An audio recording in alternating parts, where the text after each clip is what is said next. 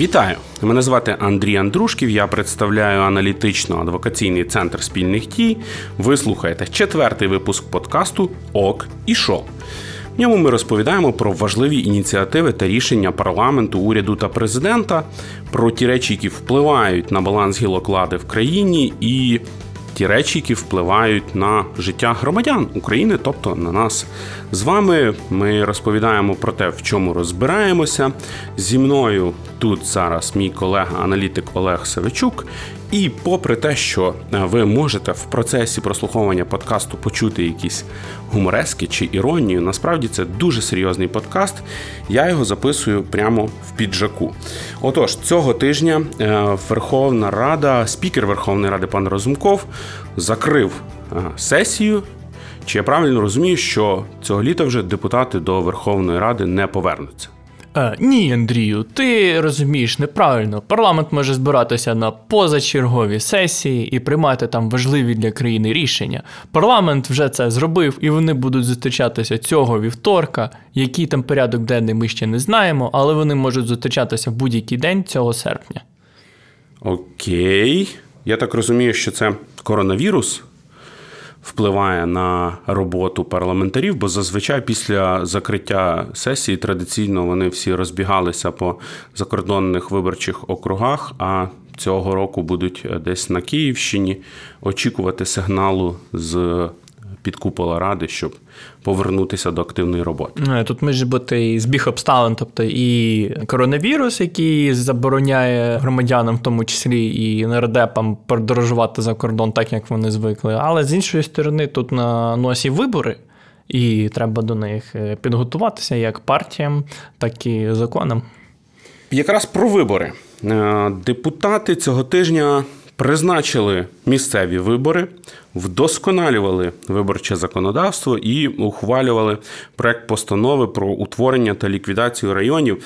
Про ці три рішення ми говоримо якраз комплексно, бо вони, знаєте, е, як частини одного е, пазлу стосуються один одного і розкриваються один е, через іншого.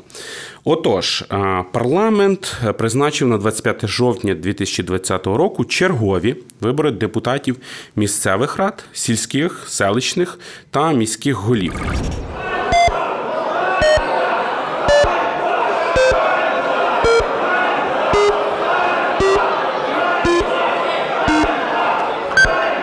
За 238 рішення прийнято.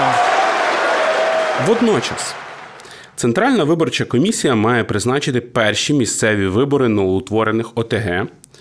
Вибори на окупованих територіях проводити не будуть. Хто би що не говорив, пам'ятаєте, було минулої осені ще взимку е, багато сигналів про те, що можуть проводитися вибори на окупованих територіях. Ні, не буде і добре є. Відповідно до Конституції, чергові місцеві вибори відбуваються в останню неділю жовтня п'ятого року повноважень відповідного органу. Тобто, фактично, Верховна Рада. Зробила те, е, що е, мала зробити. Але серед е, різних типів органів місцевого самоврядування є такий цікавий орган місцевого самоврядування, як районна рада. І е, сьогодні, день, коли ми записуємо цей е, подкаст, депутати ухвалили постанову. 238 голосів нардепів проголосували за те, щоб ліквідувати 490 районів і створити 136 нових. Вибори депутатів ліквідованих районів, очевидно, не будуть проводити. Е, будуть, напевно, проводити вибори до новоутворених районів. І, взагалі, Олеже, що відбувається з цими районами, можеш ти мені пояснити та і заодно слухачам нашого подкасту? Ну, тут, в принципі, таке комплексне питання. Ще в 2014 році почали говорити про реформу децентралізації, тобто передання повноважень з кабінетів на банковій е, на місця. Для цього почали створювати об'єднані територіальні громади. Е, по-перше, для того, щоб передати їм повноваження, по-друге, щоб вони були більш-менш фінансово успішні і могли самі себе якимось чином прогодувати. Е, але об'єднані територіальні громади територіально або дублювали районні ради і райони, або фактично дублювали їхні функції. Тому, якщо утворювалася об'єднана територіальна громада, вибори до районних рад там не проводились. І в чому проблема? В тому, що в тому вигляді райони, в якому вони існували зараз. Вони вже не були потрібні, тому треба було їх або укрупнити, або, в принципі, ліквідувати. І, власне, ухвалили рішення, яким е, районні райони укрупнили. Власне, то, що ми бачили в парламенті, це більше переговори були за дві речі. Перша річ це утворення дієздатних районів, і через що треба було домовлятися з мажоритарниками. А друге ліквідація тих районних рад, які існують наразі. Якщо ми говоримо зараз, то існує 490 е, районних рад, замість них буде створено 136 нових. Відповідно, кількість е, депутатів зменшиться принаймні в три рази, кількість апарату теж зменшиться принаймні в три рази, і ну, люди втратять свої місця. І зрозуміло, що певним депутатам це було невигідно. Тобто Тому... ключова дискусія була, чи буде в моєму місті діючому районному центрі майбутній е, центр великого району, чи в сусідньому так. місті районному центрі майбутній центр великого району. Ну так, і от, на жаль, от через е, такі от політичні речі спотикаються великі реформи, але це закономірно, все ж таки, Україна демократична парламентсько-президентська республіка. Таке рішення мало пройти через парламент. В парламенті існують політично заангажовані народні депутати. Е, тому це, в принципі, закономірно, нічого поганого в цьому немає. Але ем, реформу проводити треба було. Питання просто в якому ключі і навіщо її треба було проводити?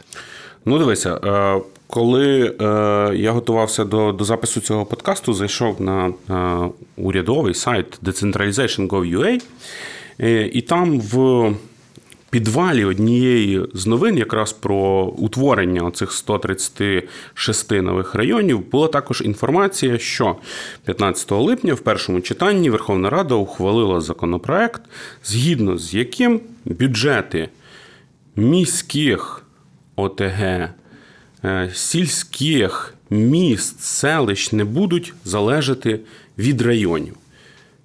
У мене постає тоді питання: а навіщо райони? Райони ж е, е, займалися не тільки е, питаннями бюджету. Райони, тобто мається на увазі районні ради, співпрацювали з районними державними адміністраціями. Тобто, якщо районна рада це орган місцевого самоврядування, районна державна адміністрація це представник влади на місцях. Районні ради могли оголосити недовіру відправити цю особу в відставку. З іншої сторони, співпраця з керівником районної державної адміністрації адміністрація гарантувала певні якісь преференції там в плані бюджету. Якщо ж ми зараз бачимо, що ймовірно, що райони більше не будуть залежати від е, фінансування з боку держави, то все одно лишається купа функцій, які може виконувати район. Це і управління державним майном, і затвердження програм, і реалізація цих програм, наприклад, велике будівництво, про яке говорить наш президент і керівники нашого уряду. Тощо, тобто теоретично нова українська школа, наприклад, та тобто. Тобто теоретично в е, районах є чим зайнятися, окрім суто розподіленням грошей. Питання тільки бажання і як вони це будуть здійснювати. Разом з тим, дивися, паралельно, поки тривала вся ця дискусія про райони і їхні функції, було кілька заяв представників органів місцевого самоврядування, які критично висловлювалися про те, що в районах будуть знаходитися ОТГ і міста, теперішні міста обласного підпорядкування. І їхня позиція була про те, що це централізація, що от поставлять 136 голів РДА і таким невеличким, але бравим підрозділом чиновників можна буде керувати всіма органами місцевого самоврядування в країні і вказувати їм, що робити, що не робити. І бути оком государя і вершити слово і діло, як в книжці е, про опричників. Е, ну, технічно органи державної влади вже можуть це робити. 490 е, голів районних державних адміністрацій, плюс голови обласних державних адміністрацій вже могли контролювати будь-який е, рух органів місцевого самоврядування. Але тут слід, звичайно, сказати про те, що ті райони, той районний поділ, який існував нас до відповідного голосування парламенту, він був такий радянський, післявоєнний того часу особливо не змінювався, але змінилися умови. Так, наприклад, скоротилася кількість населення, відбулася урбанізація. Люди з сіл селищ е, почали частіше переїжджати в міста. Е, так само змінилися певні економічні зв'язки, позакривалися певні заводи. Відповідно, той вигляд районів, який існував там станом на отримання Україною незалежності, і той вигляд, який він є зараз, він вже не відповідає економічній і фактичній дійсності, е, як би воно мало існувати, в тому вигляді, щоб воно забезпечувало і економічну доцільність, і щоб е, громади, які там проживають, були економічно спроможними, і щоб вони могли себе захистити, і так, щоб вони могли побудувати там нормальні дороги, нормальні зв'язки з іншими районами, іншими ОТГ, іншими областями. Тобто це ті речі, які треба було обдумувати і треба було реалізовувати. Ну, будемо сподіватися, що е, реформа децентралізації та зміни е, адміністративно-територіального устрою на цьому не е, забуксує і буде продовжуватися, і будуть творці в першу чергу комунікувати і вкладати всю цю історію якісь сенси. До речі, якщо би слухачам нашого подкасту хотілося почитати про інший е, варіант того, якою мав би бути е, адміністративно-територіальний поділ України, які функції мали би бути в органі місцевого самоврядування і органів виконавчої влади на місцях, можете знайти на сайті Центру спільних дій статтю е, нашого колеги е, Назара Заболотного і е, почитати її. Вона досить суттєво відрізняється від тих речей, які впроваджує зараз уряд і профільний комітет Верховної Ради, але там є досить цікава логіка, з якою пасувало би ознайомитися для дискусій за е, кавою чи е, за пивом. Цього тижня також е, депутати ухвалили зміни до виборчого законодавства.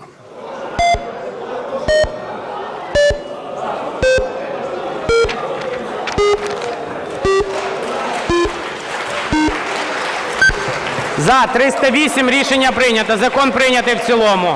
Дякую. Отож, місцеві вибори пройдуть по-новому. Зокрема, нововведення передбачають такі, що буде застосування пропорційної виборчої системи у громадах з кількістю виборців 10 тисяч і більше.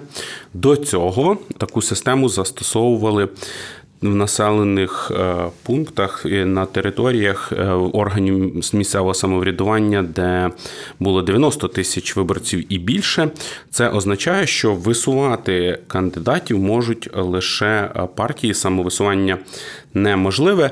Е, це питання довго дискутували в засобах масової інформації, в колонках в пресі, в виступах на телебаченні. Зокрема, можемо послухати ще травневий е, коментар е, депутата Верховної Ради Романа Лозинського. Природа різна, природа політичних партій на центральному рівні які йдуть в парламент з ідеологічними програмами, змінювати ідеологічні підходи на, на законодавчому рівні, і питання господарки, питання місцевого самоврядування, питання інфраструктури, питання культури, питання місцевої освіти, яка жодного відношення великою мірою до великих партійних ідеологій не має. Щоб слухачі нашого подкасту зрозуміли, а скільки таких у нас органів місцевого самоврядування, на території яких проживає менше 10 е, е, тисяч виборців, то є ось довідка в мене е, програми Юліт з Європою. В 2019 році з 806 ОТГ 556 це були такі е, ОТГ, в яких проживало менше 10 тисяч населення. Тобто це невеликі за територією, невеликі за кількістю населення пункти, на яких е, є орган місцевого самоврядування і де вибори будуть виключно партійні. Тобто там менше.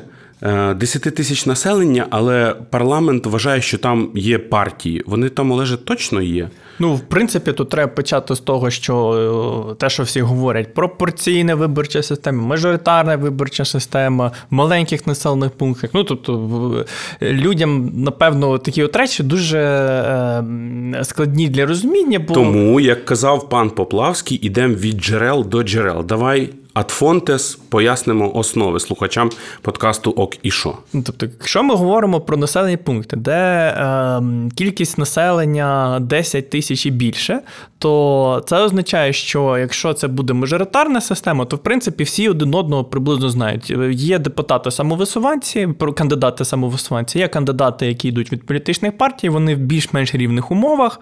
Якщо ти хочеш проголосувати за конкретно свого сусіда, то ти можеш це зробити. Ми розуміємо, що населені пункти, де 10 тисяч населення або трошки більше, ну вони не є дуже густо населеними. Люди приблизно один одного знають, знають, хто що представляє.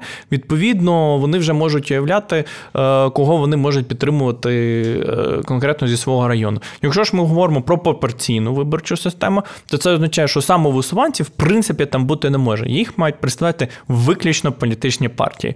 А якщо це мають представляти виключно політичні партії, то в цьому районі, в цьому ОТГ Має бути представництво політичної партії. По-друге, кандидати, які хочуть податися на вибори, мають домовлятися з цією політичною партією, діяти від її імені, з нею співпрацювати і так далі. Якщо ж вони не будуть співпрацювати з ними після виборів, то політичні партії зможуть їх відкликати. Тому ось ці ось кандидати, тобто сусіди там або знайомі, які один одного знають в е, невеликому ОТГ, вони будуть залежні залежні від конкретної політичної сили, тому що в разі чого зможуть відкликати. Або просто не покликати на вибори від політичної партії. Ця партизація, які називають, дуже впливає на незалежність е, ем, депутатів в таких маленьких територіальних громадах, як мінімум, через те, що якщо це є невеликий ОТГ або невеликий район, то ем, політичні партії там не завжди доцільні. Ем, тому що це є такі досить локальні проблеми, які потребують, вірше, не потребують е, залучення туди якихось політичних інтересів. Тобто люди зможуть самі собі вирішити, е, якщо ж там будуть залучені політичні партії, то це вже буде політизація процесу, буде важче домовлятися, і люди е, будуть брати на себе відповідальність за конкретну політичну силу. Зрозуміло, що якщо там, наприклад, була умовно партія регіонів, вони ухвалили закон 16 січня. Вони призвели до узурпації влади, до революції. І тепер кожен. Кожна особа, яка була пов'язана з цією партією, вона несе оце член відповідальності, навіть якщо вона нічого не робила, навіть якщо вона не була депутатом, а була просто членом цієї політичної партії. Так само і на місцях. Якщо хтось зашквариться, він буде нести за це відповідальність. Окей, Е, є також е, інше нововведення, яке теж е, стосується е, того, що вибори будуть відбуватися у нас місцеві за не просто пропорційною системою. Пропорційна система, як вже сказав Олег, це голосування за партії. Вона буде відбуватися за пропорційною системою з так званими відкритими списками, тобто з преференціями. Що це таке, Олеже, з чим його їдять, і чому про це так багато і часто мріяли е, демократизатори українського суспільства. Е, в е, часи моєї бурної молодості під відкритими списками розуміли, що коли ти береш виборчий бюлетень, ти бачиш перші п'ять прізвищ списку політичної партії, які йдуть на вибори. Тобто береш бюлетень, береш, бачиш бют. Першою йде Юлія Тимошенко, другою Турчинов і Ні, так першою далі. Надія Савченко. О, ну це вже це вже на недавніх виборах. А так, ну це ж отак раніше розуміли зрозуміли. А насправді відкриті списки це означає, що є е, список політичної партії. Беремо там е, партію е, зелених яблук. Е, партія зелених яблук висуває список кандидатів, умовно, перший Петренко, другий Іваненко, третій Петро Порошенко. І е, люди дивляться, першого не знаю, другого знаю, а Петро Олексійовича знаю, я буду за нього голосувати. І відповідно з цього всього списку всі голосують за Петра Олексійовича. Він набирає певну кількість голосів, просувається з третього місця на друге, з другого на перше, і от він вже очолює, е, очолює виборчий список конкретної політичної партії. Отримує мандат, проходить в раду. Так, і підтримує партію віру, мову. От, власне, от таким чином і мали б е, відкриті списки працювати. Перемагає не той, кого політичні партії висувають першим номером в регіоні чи в своєму виборчому списку, а той, кого люди підтримують, той, кому вони довіряють. Водночас. Е, парламент. Е, якраз я дивився, була дуже жвава дискусія в раді з цього приводу. Зберіг першопочаткову пропозицію, що для того, щоб посунутися по списку, потрібно набирати 25% від виборчої квоти. Були пропозиції про те, щоб зменшити цей крок в 5 разів, тобто до 5%, і була ще інша пропозиція збільшити цей крок вдвічі до 50% е, від виборчої квоти. І і е, дискусія була дуже гаряча з цього приводу, але в, зберегли, так як і написано було першопочергово, першочергово в е, кодексі. Е, як це вплине загалом на місцеві вибори, на кандидатів, які будуть кандидувати в списках політичних партій, і на е, можливе оновлення політичної еліти в органах місцевого самоврядування. Ну, в принципі, слід розуміти, що політичні партії зацікавлені в цементуванні того виборчого списку, який вони подають для того, щоб люди за нього голосували. Тому чим менше е, відбувається перестановок в ньому, тим це партії вигідніше, бо вони знають, з ким вони будуть е, працювати. Ну і відповідно конкретних людей вони вони будуть просувати, хто заплатив, хто не заплатив. Це вже їхні власні питання, як вони в себе будуть їх вирішувати. До речі, я нагадаю е, слухачам подкасту Ок і що, що Олег Савчук зараз не вигадує, а можна знайти інформацію в інтернеті з відкритих джерел про те, що місця в списках політичних партій в Україні неодноразово продавалися, і є про це е, публічні е, заяви не лише е, політиків українських, а і публічних осіб. От і з іншої сторони стоїть виборець, який дивиться на цей список, бачить, що умовно в четвертому десятку йде Сергій Притула, попередніх 39 він не знає, але він хоче голосувати конкретно за пана Сергія.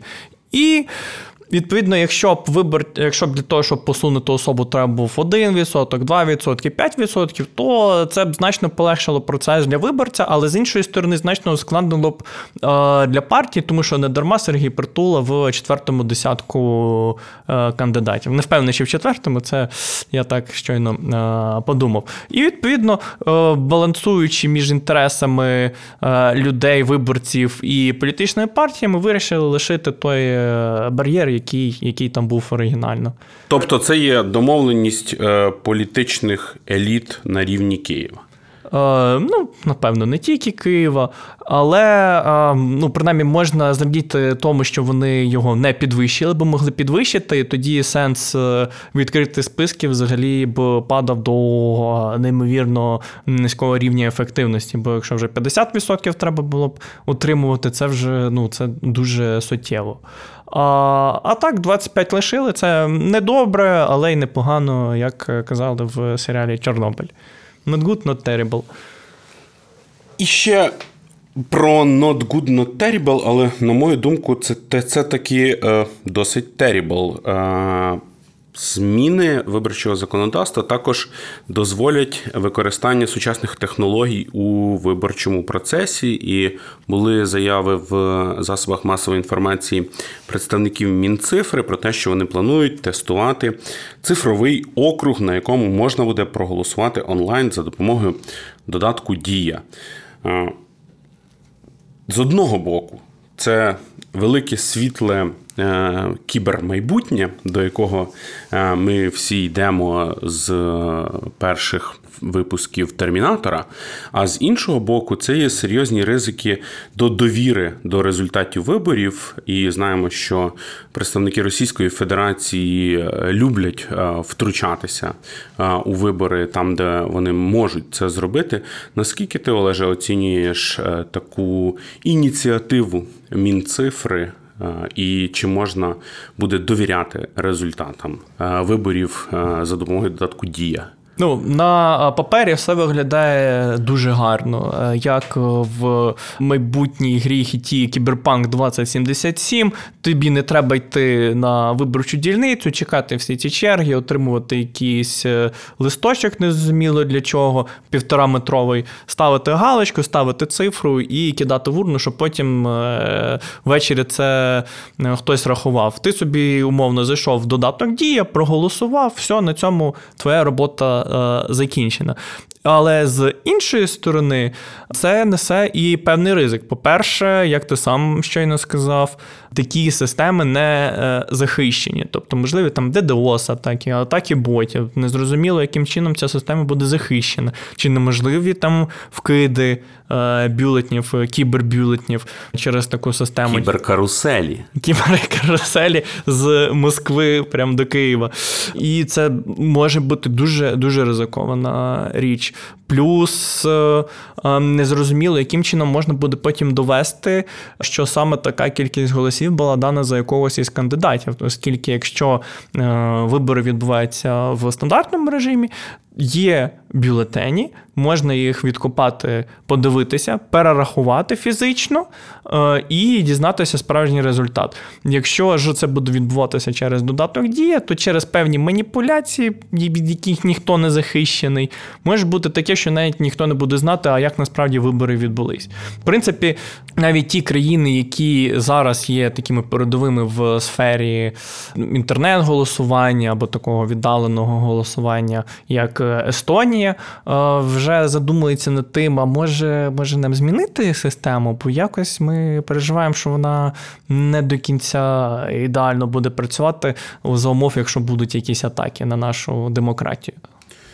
Та і чи можна говорити про перехід е, виборів в цифру в часи, коли навіть твіттер аккаунт Ілона Маска ламають прямо посеред ночі? Депутати Верховної Ради цього тижня в першому читанні ухвалили законопроект 3711, яким продовжують судову реформу. Новий законопроєкт визначає таке: він е, визначає максимальну кількість суддів Верховного суду, і вона буде визначатися не законом, а Вищою радою правосуддя. Судді ліквідованого Верховного суду України зможуть перейти до Верховного суду. Перевіряти їх буде Вища рада правосуддя. Переформатовується Вища кваліфікаційна комісія суддів, орган суддівського самоврядування. Ключову роль в цьому буде відігравати Вища рада правосуддя. Олеже, я тут наговорив з законопроекту дуже багато формулювань, які треба би е, нам трошечки розкласти, е, щоб зрозуміти, а про що. Давай почнемо з того, що таке Вища рада правосуддя, Вища кваліфікаційна комісія і до чого тут все це. Слід почати з того, що а, якщо а, хтось із наших слухачів відвідував в 9 класі основи правознавства, то на одному з перших уроків казали, що в Україні є три гілки влади: це є судова, виконавча, законодавча. Кожна із цих гілок е, є з однієї сторони незалежною, з іншої сторони, має максимальним чином зважувати і противажувати інші гілки, так щоб умовно законодавчої гілки влади не був диктат, виконавчої гілки влади не був диктат, і щоб суд не міг е, скасовувати рішення парламенту або Кабміну, тому що він так хоче. Тому незалежність і дотримування принципу зважування противаг по відношенню до кожного із е, кожної із гілок влади є таким ключовим принципом. Для того, щоб е, судді могли е, працювати більш-менш адекватно, створили для них органи суддівського самоврядування, тобто органи, які б мали б забезпечувати їхні власні інтереси, е, захищати якісь там їхні власні штуки, проводити добори там і так далі, тому подібне. Тобто, це ті справи, якими вони мали б займатися самостійно. Суддівська профспілка. Суддівська профспілка. Або, як, наприклад, є е, асоціація адвокатів, їхні власні органи адвокатського самоврядування, де вони самі між собою рішають, що не так. Звичайно, це не рівень суддів, це рівень адвокатів, але все одно це мало б в кінцевому результаті призводити до самоочищення недоброчесних адвокатів, в нашому випадку суддів, і промоції доброчесних. Е, ВРП і ВККС, повертаючись до двого питання, це Вища є... рада правосуддя і вища кваліфікаційна комісія суддів. Е, незважаючи на те, що це дуже складні назви, але це є важливі органи. Це якраз є органи суддівського самоврядування. Про Вищу раду правосуддя згадується в Конституції, де прямо приписані її повноваження і порядок її формування. Е, Вища кваліфікаційна комісія суддів це так само орган суддівського самоврядування, але він в Конституції не згаданий і діє на підставі закону. Тепер, власне, чим вони займаються? Вища кваліфікаційна комісія суддів е, займається конкурсами на е, вакантні посади суддів проводить добори, рекомендує Вищій раді правосуддя, кого призначити, кого не призначити суддею, формує цей ось порядок питань, вид питань і так далі. Тому подібне. Тобто їхнє завдання це формування суддівського корпусу. Вища рада правосуддя вже більш жорсткий орган, тобто вони вже безпосередньо можуть рекомендувати президенту призначити чи не призначити ту чи іншу особу на посаду судді. Вони притягають до відповідальності суддів, можуть позбавити їх недоторканості, можуть дозволити арештовувати суддів, звільняти їх з посад і так далі. Тобто, це вже є такий контролюючий орган. Якщо Вища кваліфікаційна комісія це орган, який займається добором, то ВРП це якраз той орган, який мав би очищати суддів від е, е, недоброчесних, поганих суддів, ті, які вчинають злочини, ті, хто нападає на саме, на саме поняття і честь судді, скажімо так. Дивися, е, уважний е, слухач чи слухачка, які е, слідкують за політичними подіями в країні, можуть звернути увагу на те, що у нас судова реформа відбувається ну як мінімум з 2015 року, коли були ухвалені зміни до закону про судоустрій і статус суддів. Потім були зміни до конституції, так звана судова реформа Порошенка. Потім були зміни ще які подавав Володимир Олександрович Зеленський. І е, чому це така безкінечна історія? Ну, Виглядає, що по тривалості вже скоро дожене е, Санту-Барбару. А е, результату нема, експерти незадоволені, процеси якісь тривають, довіра до, до судів дуже низька. Ну, на жаль, на жаль, е, ти правий довіра до е, суддів і судової гілки влади нижче Плінтуса, але треба дивитися на на дещо інші речі. По-перше, як ти вже сам кажеш, це вже буде четверта спроба реформувати е, судові органи за 5 років.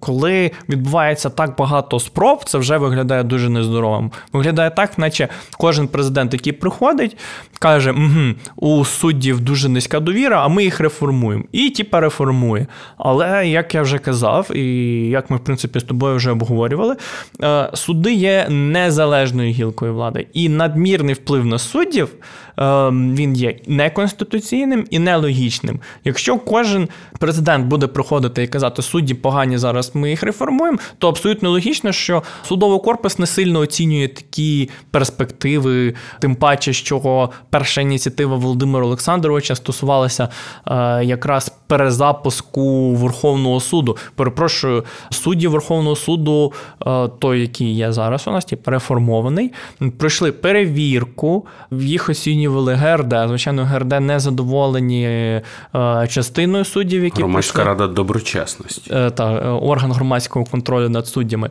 Але був сформований суд, до якого війшло 200 суддів, світочі української науки, питання залежності, незалежності конкретного з них. Це вже окреме питання. Тут треба питати ВРП, чи будуть вони карати суддів, які є залежними, які корумпують всю цю систему, які показують, що судова гілка влади у нас є неефективна.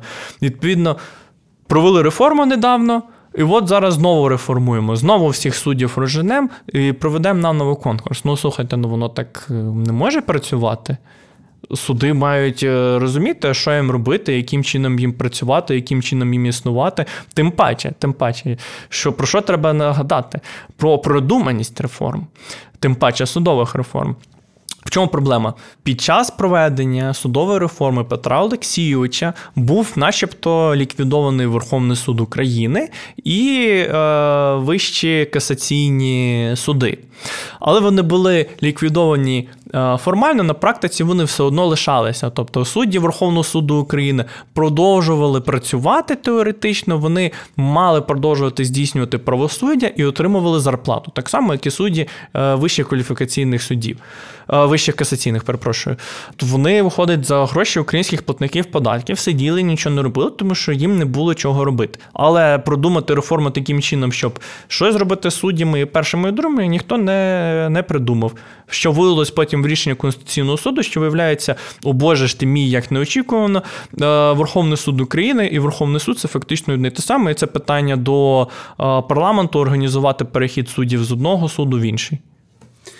Повертаємося давай до е, законопроекту, про який я сказав 3711.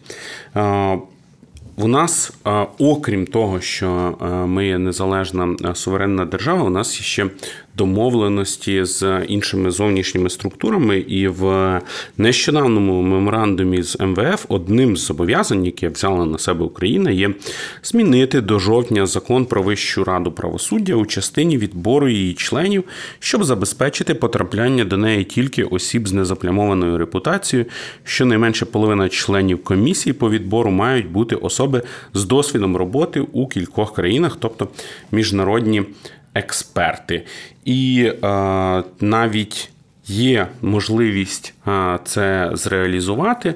Треба Верховній Раді ухвалювати не відповідний законопроєкт, номер якого я згадував, а альтернативний е, до нього 37.11.1. І маємо коментар Михайла Жернакова, голови правління фундації Де Юре, про е, те, які шанси ухвалення відповідного е, законопроєкту Верховною Радою.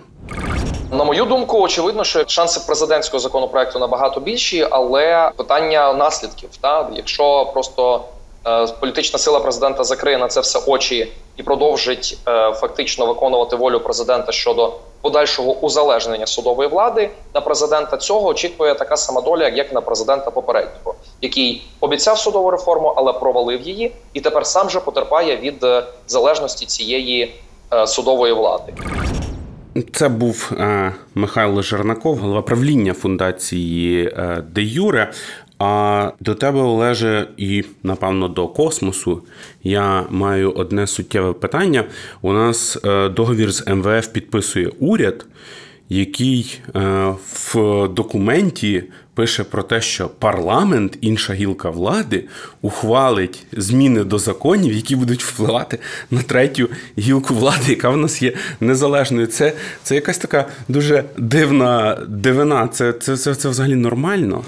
Е, ну тут вічне питання про український суверенітет, де він починається, де він закінчується. Е, дуже багато людей критикує в принципі ідею того, щоб міжнародні інституції делегували своїх представників в українські конкурсні комісії. Мовляв, що це за країна, яка не може до конкурсної комісії, де 6 е, або 10 людей, делегувати 10 нормальних людей незалежних і щоб вони Але нормально працювали. Дати можливість делегувати українцям українцям, то е, половина будуть корупціонери. А, та, а інша половина будуть е, або помічниками, Плагіатори. плагіаторами, або поганими державними службовцями. Ну тобто, абсолютно зрозуміло, що. Треба Україні думати, яким чином проводити судову реформу. Те, що український уряд там підписує з МВФ, це звичайно все дуже гарно і бере на себе зобов'язання, які він ну не факт, що може здійснити. Це теж все дуже гарно. Але це впливає, звичайно, ж і на правосуб'єктність такого уряду. Уряд мав би пояснити, що чуваки, ну це має робити парламент разом з суддями. Е, давайте меморандум винесемо на обговорення не тільки на наше з вами обговорення, але залучимо до цього і депутатів, і представників судового самоврядування. Будемо думати, яким чином це вирішити. І таким чином е, писати сам закон про реформу. Так, щоб Верховний суд в один момент не подумав: хм, а чи взагалі конституційно це оскаржить відповідний закон, і Конституційний суд прийме більш-менш очевидне рішення. Як правильно проводити е, судову реформу? Ну тут вам е, ніхто не підкаже. Але якщо взаємодіяти зі всіма співпрацювати, то мені здається, що результат може бути. Тобто підходити до справи треба використовуючи інструменти публічної політики, і про це все написані книжки. Варто просто до них е, звернутися уповноваженим е, органам, і е, не треба придумувати велосипед. Та тим паче через коліно ламати суддів це теж така собі ідея. Відповідно, треба шукати консенсус, співпрацювати, шукати такий, знаєш, певний вид е, суспільної угоди. Правда, тут угода буде між владою про те, яким чином їм працювати, так щоб один одному не заважати, але при цьому ухвалювати важливі для країни рішення, щоб потім їх ніхто не скасовував. В інтересах народу України. Ще цього тижня Верховна Рада призначила нового голову Нацбанку. Ним став Кирило Шевченко. Нагадаю, що нещодавно попередній голова Яків Смолій звільнився через системний політичний тиск. Е, валютний ринок поки реагує на цю всю історію. Якраз поки я йшов записувати е, цей подкаст, долар вже був по 27,45. Е, водночас у МВФ е, привітали пана Кирила з призначенням, висловили надію на те, що він буде продовжувати політику незалежного національного банку і збереже напрацювання попередників під під час засідання парламентського комітету з питань фінансів, податкової та митної політики.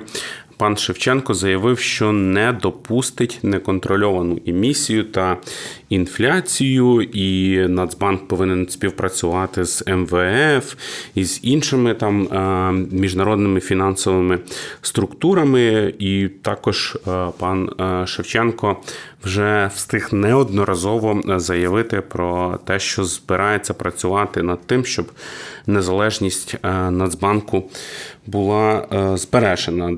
Давай послухаємо Олеже шматок з його виступу в е, парламенті. Я підтримую політику НБУ, спрямовану на забезпечення макроекономічної макрофінансової стабільності банківської системи. У досягненні цілі макроекономічної стабільності та сталого розвитку інструмент інфляційного таргетування він вже продемонстрував свою ефективність. Проте в теперішніх умовах цей інструмент має відповідати не лише макрофінансової стабільності, а й створенню умов подальшого економічного зростання країни. Інструмент інфляційного таргетування продемонстрував свою ефективність, але в теперішніх умовах він має відповідати не лише макрофінансовій стабільності, але й економічному розвитку. Олеже, я здаюся, про що сказав новопризначений голова Нацбанку. Напевно, що через ці слова він намагався передати, що він е, є незалежним е, кандидатом на посаду НБУ в той момент, і що він обіцяє певним чином стабільність, як е, люблять частина наших виборців, і відповідно економічний розвиток. Але слід розуміти, що слова можуть відрізнятися від дій. Тому казати, чи добре, що призначили цю особу на посаду голови НБУ, чи це погано, поки що важко, тому що особа поки що фактично нічого й не зробила. Будемо дивитися ну, на те. ні, в нього як мінімум е, один е, суттєвий вчинок е, вже був. Він декларацію подав лише 16 липня. Це взагалі нормально, коли ти розумієш, що тебе мають призначити на таку серйозну посаду, і ти в лише в останній момент е, подаєш е, декларацію. Ну тут питання не так до пана Шевченка, як до президента і до парламенту. А чого вони вносили кандидатуру і голосували її за особу, яка не встигла подати е, декларацію і таким чином виконати вимоги закону? Якщо парламент за це проголосував, а президент відповідну кандидатуру вніс, знаючи про цей аспект, то ну, які у нас можуть бути зауваження до, до плана Шевченка? Нардепи на це погодились, нардепи його призначили, значить, їх все задовольняло. Тому це е, питання не не тільки до пана Шевченка, а і до е, політичної культури е, поточної політичної еліти. Перепрошую за тавтологію. І на сам е, кінець, нарешті, цього тижня депутати Верховної Ради направили своїх представників до конкурсної комісії, яка має провести конкурс на посаду директора ДБР. Олеже, у нас сьогодні е, день абревіатур. Хто може ще не знає, що таке ДБР і з чим е, його їдять, то можуть зараз в нашому подкасті прямо і почути. Державне бюро розслідування, бо абревіатура ДБР це є державний правоохоронний орган, і завданням якого є розслідування злочинів найвищих посадових осіб, тобто нардепів, суддів, е, міністрів, е, закривання виставок е, попереднього президента. Ну, До речі, як варіант, а чого в принципі і ні. В тому числі вони розслідують злочини, які могли вчинити військовослужбовці, правоохоронці, там поліцейські, СБУшники і так далі. І відповідно проводити ще до цих справ слідство. Фактично, вони як набу. Але стосовно тих злочинів, е, стосовно яких набу не здійснює слідство. Тобто, якщо це е, не корупція, а просто не знаю, вбивство? А, наприклад, а просто вбивство, да. От е, вбив якийсь народний депутат когось або намагався в прояві захисту своєї дружини підстрелити нападника. Ну то це ці справи буде розслідувати ДБР. Тут Питання в чому полягає? Навіщо взагалі ДБР треба? ДБР е, мав би гарантувати вищі стандарти розслідування, доказування, пошуку е, відповідних документів, записів, е, опитування свідків. Тобто, це, це мав... знаєш, яка така класична сцена з американських фільмів, там де поліцейські на місці злочину і щось там вже збирають докази, і тут такий. Фу, Приходять е, серйозні такі хлопці і показують жетони, і кажуть, а ми з ФБР, ми це все забираємо. І поліцейські такі все вже руки лячі, опустили і, і йдуть геть. Оце так би мало бути, так? Ну, приблизно приблизно так. Ну, В Штатах там своя особливість між е, органами самих штатів і федеральними органами. Ну, це вже для іншого подкасту, якщо слухачі хочуть поговорити про е, органи е, влади і про охоронні органи Сполучених Штатів, ми можемо можемо і таке зробити. Але з ДБР якось одразу не задалось. По-перше, були дуже великі питання до його керівника і взагалі до Пана конкурсу. Романа Труби. Так, оскільки одразу ж перед навіть ще до того, як оголосили результати конкурсу на цю посаду, вже були відомі імена заступників, самого Романа Труби як е, керівника. І тому були знаєш, певні такі сумніви, якщо з'являються імена е, переможців конкурсу до того, як конкурс завершився, то ну, є є в цьому якісь якісь сумніви, щось, щось в цьому не так. Це неприємний спойлер, як мінімум. Ну, так, ти очікуєш на гарну розв'язку, а тобі кажуть, що Дарт Вейдер е, батько Люка Скайвокера. Ну і одразу обламуються всі іноземні представництва в Україні, бо їм теж було цікаво, хто має перемогти. А В подальшому були проблеми з е, добором представників е, на адміністративні посади, працівників на адміністративні посади. Бо якось не було достатньо представництва міжнародних організацій, не було достатнім чином чином проведений сам конкурс, так щоб. Е, Але це вже було давним-давно за попередньої влади. Потім вже прийшла монобільшість, почався турборежим і почалися зміни навіть в ДБР. Е, і жити стало веселіше, жити стало краще. Е, звільнили Романа Трубу, е, звільнили його заступників. Якщо до цього ДБР це був центральний орган виконавчої влади, так як він має бути по конституції, його зробили державним правоохоронним органом, перепідпорядкували з Кабміну до президента. І як бачиш, зараз це дуже ефективний орган, має тимчасово виконуючого обов'язки вже скільки вже ну буде скоро скоро 8 місяців. 8, 8 місяців, та. І от, ну, власне... Тобто пані Венедіктова спочатку була тимчасово виконуючкою обов'язків, а потім вона перейшла в Генпрокуратуру і тепер знов е, ТВО. Тепер знов ТВО, і першим заступником ТВО директора ДБР є славнозвісний е, представник або адвокат Януковича в суді.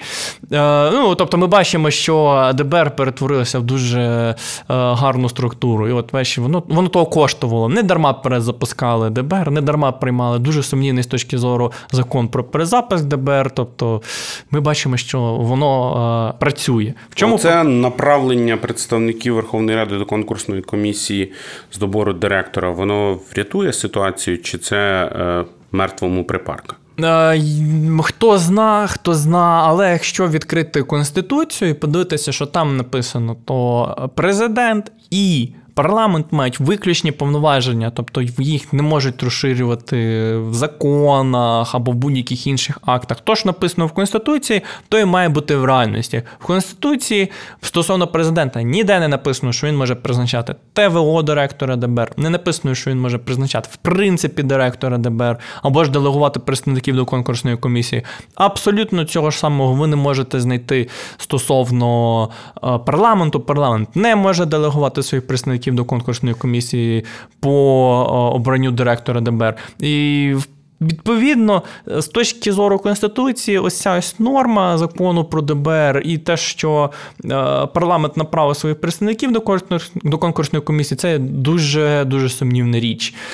Тобто, дивися, у, у нас е, бувають ситуації, коли окремі депутати Верховної Ради збирають певну кількість підписів і направляють відповідний документ в Конституційний суд. В Конституційному суді сидять люди, які, як мінімум, знають Конституцію і можуть її трактувати. Казати, чи відповідає відповідний акт, там закон, постанова Конституції Верховної Ради, і це вже їхнє слово останнє. Після цього нічого вже більше е, нема.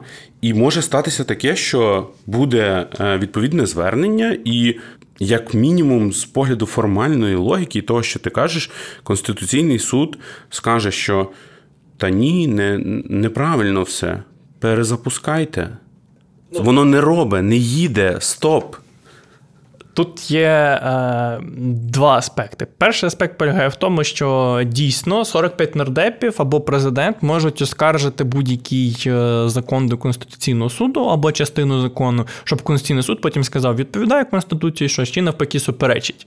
Е, І це те, що б мали робити опозиційні партії, е, тобто бити владу по рукам, якщо вони порушують Конституцію. Порушили Конституцію, бам по рукам і думайте, як виправити ситуацію. Але є й другий аспект: Конституційний суд.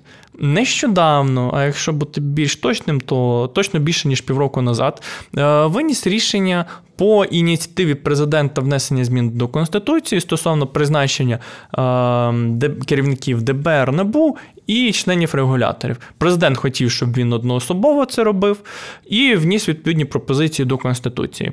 Е, Конституційний суд сказав, що е, президент не має таких повноважень і не може мати відповідних повноважень, тому що. НАБУ, ДБР і регулятори по своєму функціоналу і по своїх завданнях це є органи виконавчої влади. Друге, як ми вже сьогодні казали, гілок влади в Україні всього лише три. І якщо НАБУ, ДБР і регулятори це не суди, якщо це не парламенти, то виходить це е, органи виконавчої влади. А якщо це органи виконавчої влади, то вони мають бути в системі уряду, і уряд має призначати їхніх керівників або членів регуляторів.